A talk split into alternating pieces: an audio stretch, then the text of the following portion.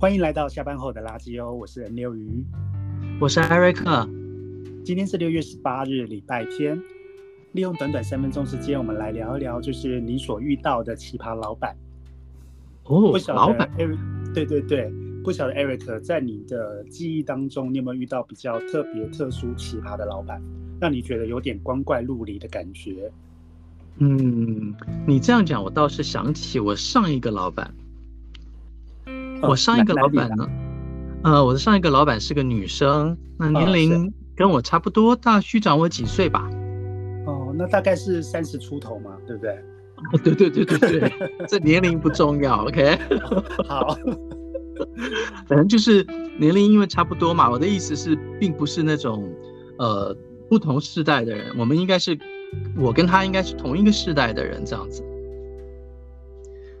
那这个同一个世代的人，我我个人个人认为应该是比较容易沟通的嘛。对啊，对。可是呢，我后来觉得发生了一件事情之后，我就觉得其实他还是有老板自己的的架子在，而且我觉得他他的那个行为让我有点点匪夷所思。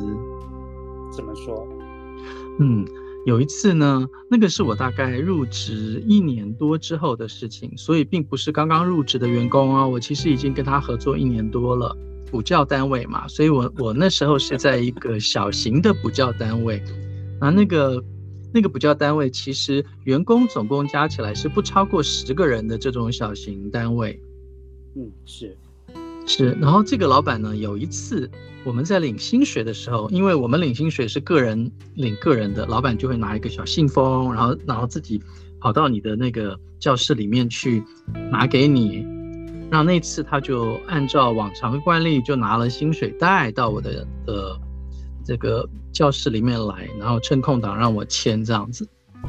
然后我的习惯是，呃，领薪水的时候我都会算一下，呃，那个领的。看看他有没有算错啊？那个数字我会特别在意。那同时我也会在老板面前呢，把这个钱数给他看，这样。然后那次也不知道怎么回事，我要数给他看，他通常是会 OK，可是那次他就说不用不用。可是他越说不用，我越觉得奇怪，我就坚持的请他留下来，我我就在他的面前数给他看。结果数一数呢，我发现他多给我一千块。那多给我一千块之后呢，我跟他说，老板好像多了一千块，然后他也没有觉得很很讶异的状况，他就说啊，那那可能可能是你数错了，你再数一次。可是我还是在数了一次之后，我就跟他说，老板是真的多了一千块。然后他结果我以为他会非常的感谢我，结果事情发展完全相反，他居然坐下来之后就跟我说，哦，这一千块是多出来的。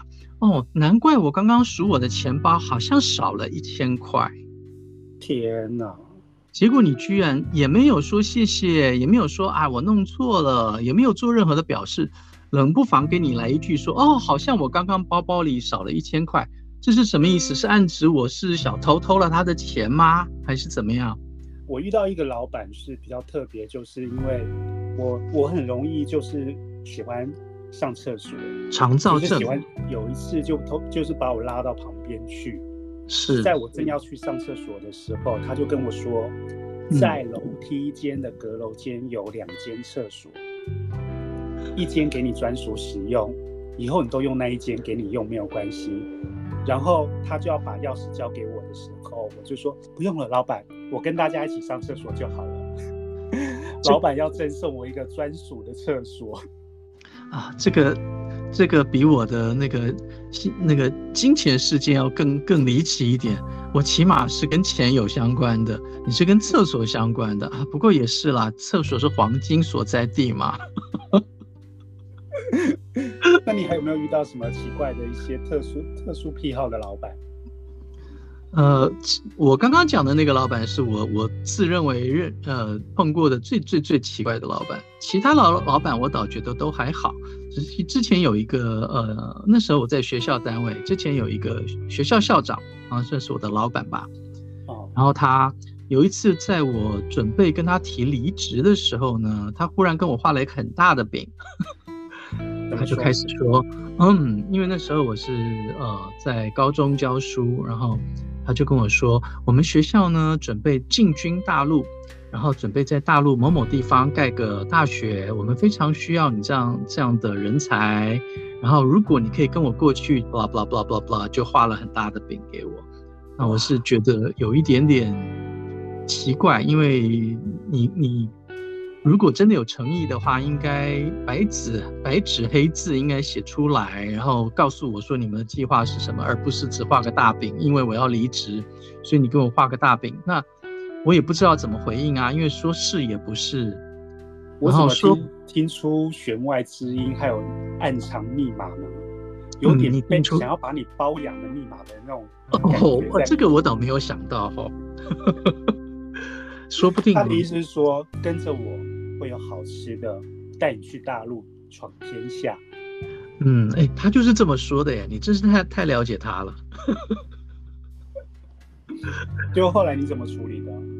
然后，后来我就跟他说，呃，家里呃老父老母在家，然后这个不可能离开家里太远，因为要照顾老人家，我就用这个当理由打发他了。因为我觉得这也是一个很正常的的理由嘛，所以他也就没有再提起了。但我我是觉得这个这个也是一个，以我的理解里面，觉得以他的身份应该不至于讲出这样的话，但是他却这样处理，我就觉得这也是怪怪的事情。我在高中的时候，在暑假去一间饭店打工，是、嗯、做他们的柜台兼会计代理会计，嗯、因为他们那一家的会计刚好就是怀孕了。是准备要生小孩，需要一个助理会计帮忙做处理。那我平常也是做一些小事情。然是然后老板娘硬把我拉是他的那个贴身助理，嗯、连他们家的狗狗需要去洗澡啊，冷气需要找师傅维修，都要叫我去做。这是私人秘书了。对。然后他们他在。呃，会客室在喝跟朋友泡茶喝茶的时候，一定要我在场帮，嗯，就是帮忙泡茶。是，对，私人秘书兼工友，没有错。后来他的儿子是一个在一个医呃中医生，他有一次跑来家里看到了我说我是他母亲介绍我是他的特别助理，我心里在想我暑假来打工是明明是。是会计助理，从变成特别助理之后，他竟然跑到我旁边跟我说：“你要多少薪水？你来当我的助理。”是儿子跟你说的吗？对，当着他母亲面前这么说，我你被挖角了耶？不是不是，是他母亲跟他儿子之间可能有一些有一些纷争吧。我刚好变成哦，对，我当时吓了一跳，之后我就往后慢慢的挪，慢慢的挪，然后就消失在他们的视线上面。是是是，哎，所以这个这个世界上的人真的是无奇不有啊。那尤其在工作上遇到这样的人，有些时候真的也是很伤脑筋。对，就是家族企业通常都会比较麻烦一点。嗯，没错没错。嗯，因为时间差不多了，想问一下 Eric，您有没有这个这一集有没有去想要跟我们大家一起分享？比如说你的感受啊，或者是美食啊，或者有什么东西可以做分享的？哦，今天我想分享我前几天去的这个想想餐厅。那是跟谁去呀？呃，是跟我的一个好朋友去的。哦，那对，然后这个想想餐厅呢是在呃中孝东路，在市政府站附近，然后它是在这个维风大楼里面，然后它最重要的地方是它它在四十六层的。高高楼层，所以在那边用餐，除了吃好吃的 buffet 之外，还可以观赏，呃，东区的呃风景。那刚好我们那天坐的位置可以看到大巨蛋，看到它那个哇，大巨蛋的外观原来是这样，旁边的国父纪念馆等等的，那个。你说的是在微风，信义微风，信义微风楼上四十六楼的餐厅。是的，信义微风。四十六楼的想想餐厅，然后它是一个台北市非常有名的呃自助餐厅，然后定位呢通常是呃，如果你打定位专线，大概打一个小时以上才打得通。那通常我们都是直接去那边跟他定位，所以这个网络上定位也是一下子就被抢光了，名额就占满了，所以呃，我印象深刻的地方是因为风景很好看，而且它的 buffet 我个人觉得，呃，所有的食材都在水准之上。那一千多块的价位，我也是觉得是合理的，并不是那种瞒天要价的餐厅，所以我觉得他生意好也是有他的道理在，所以跟跟大家推荐。因为有一些就是吃到饱餐厅都是八九百、一千五左右，可是它的餐饮餐品的餐食的品质，我都觉得非常普通哎。那那一家想想它的餐品质是大概是什么样子的程度啊？呃，它大概就是一般五星级饭店的水准。然后我个人觉得，因为据跟我去的朋友所说，他最欣赏的是这个呃，想想餐厅有一个这个呃类似吧台的服务，那你所有要喝的鸡尾酒啦或者咖啡啦，都可以到那个吧台去跟他现做。那我的朋友就，是是是，我的朋友就喝了两杯。鸡尾酒，他说哇，光喝这两杯鸡尾酒就值回票价。而且我听说，那我因为我是上网查的，就是他那一家店，就是其实你可以绕一整圈，可以看三百六十度旋，就是完全可以看到台北市的风景，每一个角度都看得到。哦、没错，因为他是整把那个微风的呃信义微风的那个大楼的四十六楼整层租下来，所以它实际上是四面的呃四面的这个。